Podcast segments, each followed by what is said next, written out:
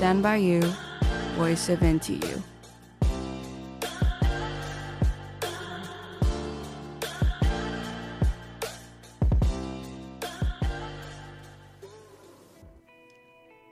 各位听众好，欢迎收听台大之声 Stand by you, voice of NTU。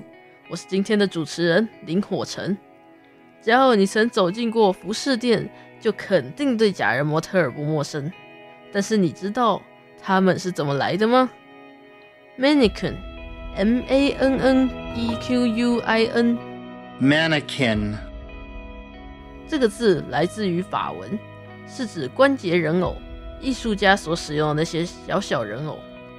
在早期的英语中，指的是模特儿，真人的模特儿，直到二战时才变成假人的意思。此外，这个字可指各种人偶。包含流言终结者中常出现的碰撞测试假人，画家用的木头人，也就是原来法文的那个意思，以及体育课会使用的安妮。不过，一般多指的还是服饰店的那种假人。这些假人的祖先可以追溯到十五世纪。据说，十五世纪时人们便开始使用人形架子以展示服装。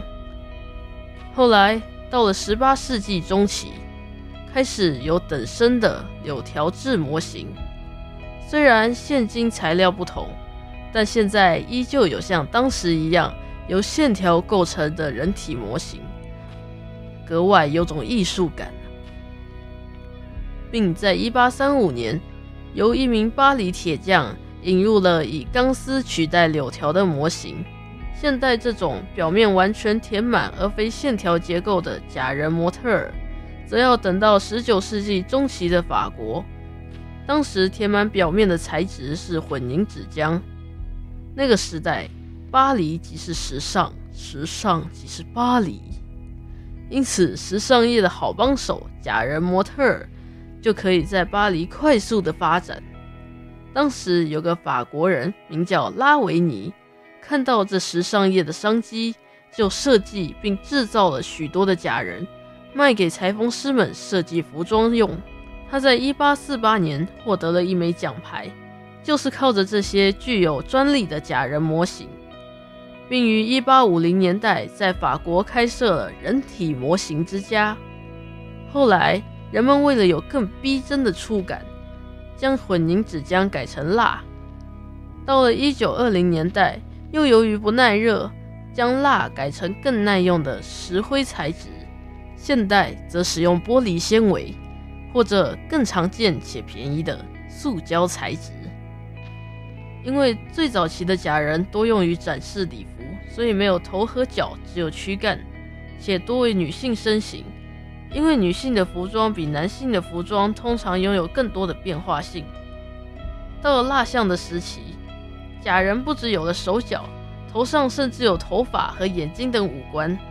后来，因为没有必要，而且会增加生产技术，进而提升成本等等的问题，现在大部分的假人模特儿不但没有五官，甚至没有头、没有手或是没有脚。此外，有一些规格化生产的假人具有可拆卸的部件，你可以视你的需求装上，或是拆下头部以及四肢。虽然大多数的假人都是标准，甚或是称得上梦幻的身材。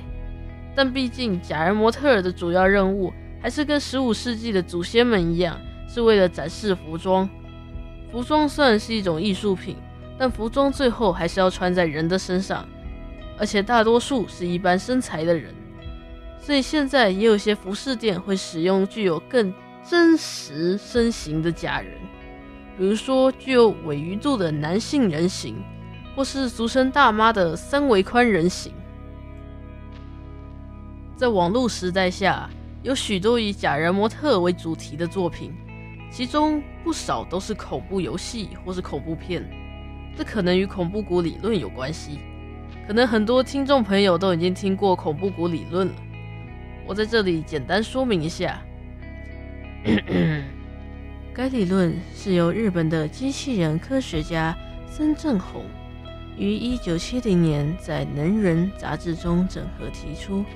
被广泛用于解释人类对于类人生物或物体的反感，也就是当某个东西像人的程度提升时，人类会越来越喜欢它。但是，像到一定程度，好感度又会突然大幅下降，接着再回升，形成一个谷。会动的东西具有比静止物体更低的谷，也就是能造成更不舒服的感受。而这些吓人作品中的假人，大多不止会动，还是真人大小，再加上一些斑驳的污垢和断肢，给人的感觉大概就像是没有脸的僵尸一样。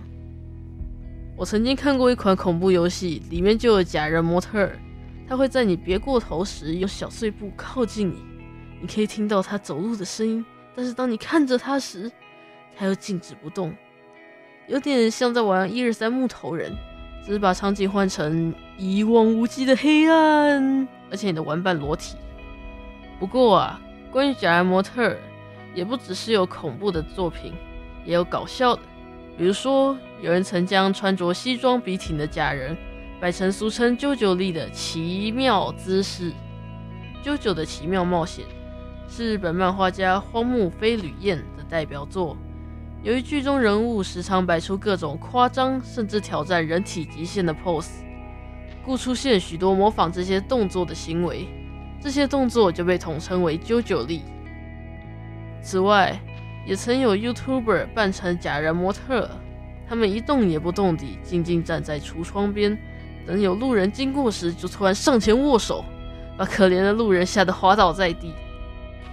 或许当有人看到穿着西装的白色假人模特时，就会想起知名都市传说 Slender Man，又称瘦长人，或是恶搞翻译的妖兽男。但都市传说的部分。就又是另外一个故事了。恰啦啦，本集节目就到这里结束了。